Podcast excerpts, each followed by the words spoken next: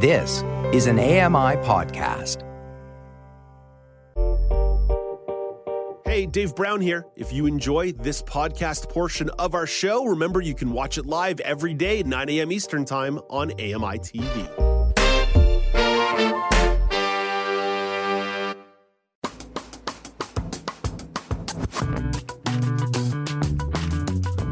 Welcome back. It's now with Dave Brown.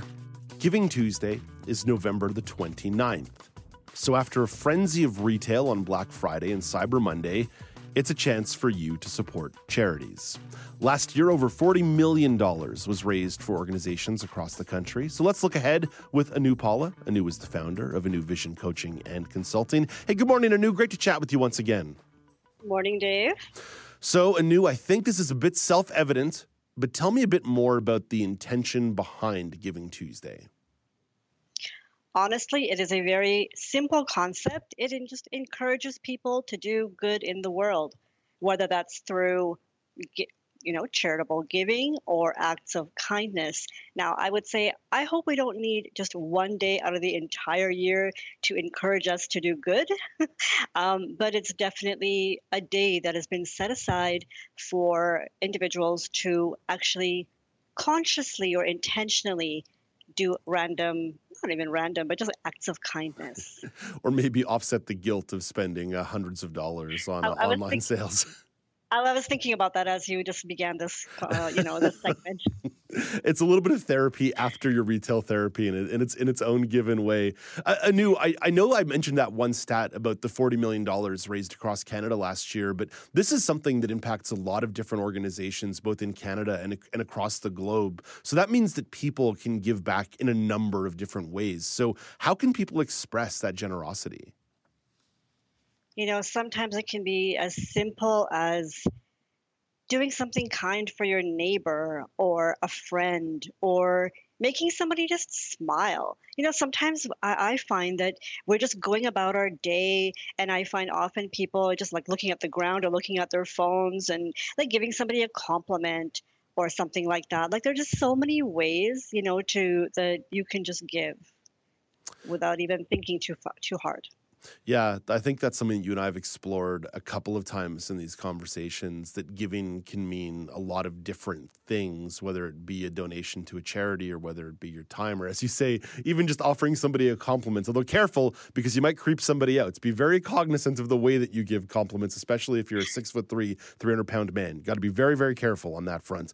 Uh, now, we've, we've, we've uh, visited this before, and sorry, I apologize for my cynicism. Uh, what, are, what are the benefits of giving to your mind? Mind, especially on a day like Giving Tuesday?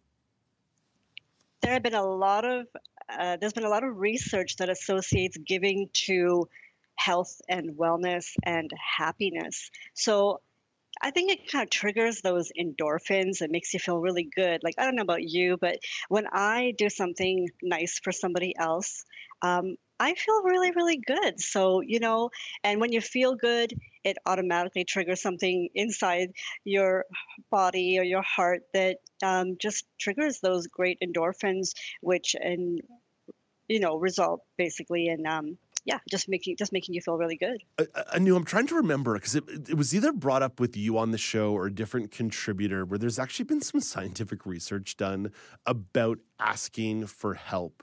That humans, by their nature, are oftentimes uncomfortable asking for help.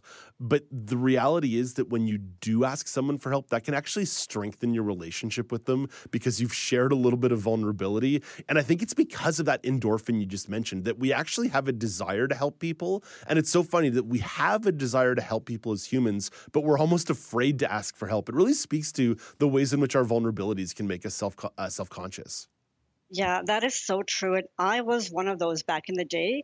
And I was just trying to be Miss Independent and, you know, I don't need anyone's help. I can do it myself. And and um and eventually more and more as I got comfortable with that idea, I felt there you know it just it did strengthen my relationships with other people and it took away that stress of having to just do it all on your own you know mm-hmm, whether it was mm-hmm. just navigating out outdoors or needing help with something on the computer but not having to feel so guilty about asking for help i think we as people with vision loss often do um, hold that guilt. And I don't think we should. I've certainly let go of that because how many times have people asked me for my support? As as human beings we all need each other. So i've gotten way more comfortable with mm. that concept. Yeah and, and that's and that's at the crux of this conversation right? That we are interdependent human beings existing and depending on one another. So now that we've established that and now that we've established the purpose of something like Giving Tuesday, we know that the barrage in the email inbox is going to begin and the social media pushes are going to begin. And especially when we're talking about donating online in a world of here's my cynicism again, my pessimism, my cynicism shining through, we're always concerned about the internet scam. So, what should people be mindful of in regards to donating safely, especially online? Yeah, you bring up a very, very important point. And I think anytime you make any kind of transaction online, it is very, very important to ensure that you are using um, safe portals. So, for example, um, you know, if, especially if you're giving to a charity, for example, you want to check to make sure that they are actually a legit charity. So CRA is a great place to investigate to make sure that they are actually indeed um, a registered charity. Often on their website, they'll have their charitable number on as well. Um, ensure you have a record of your donation. So you could do a screenshot. Thank God for our cell phones, we can easily do a screenshot um, either on our phone or on the computer. You can do a printout of it. So there's just different ways to record keeping uh, is very important. You know, send yourself an email. Quite often, we will get an email confirmation when we give uh, a donation as well. So there's just different ways to, you know, keep a, a somewhat of a, a, digital or a physical paper trail. Um, so there's just a couple of examples. And here's another topic that we've discussed at a very broad level before, Anu, but it's always worth a reminder as we head into the holiday charity and charitable push. Where do you suggest people go for guidance to find out what organization or which organizations to support?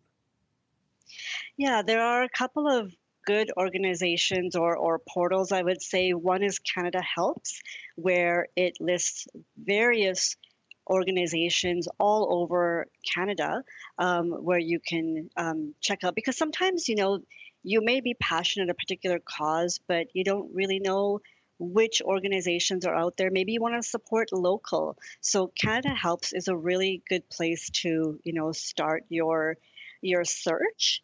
Um, there is also Home Instead Charities, and this particular organization focuses more on seniors related um, organizations, mm. and that's a really, really good one. Um, for one of the organizations that I work with in the US, um, we use their um, portal for a uh, it's, it's called Give 65, and they have a, a, a chart. What do you call it? Like a, a campaign for Giving Tuesday as well, mm-hmm. and it's like mm-hmm. a crowdfunding um, uh, site. And so those are two really really good places to start.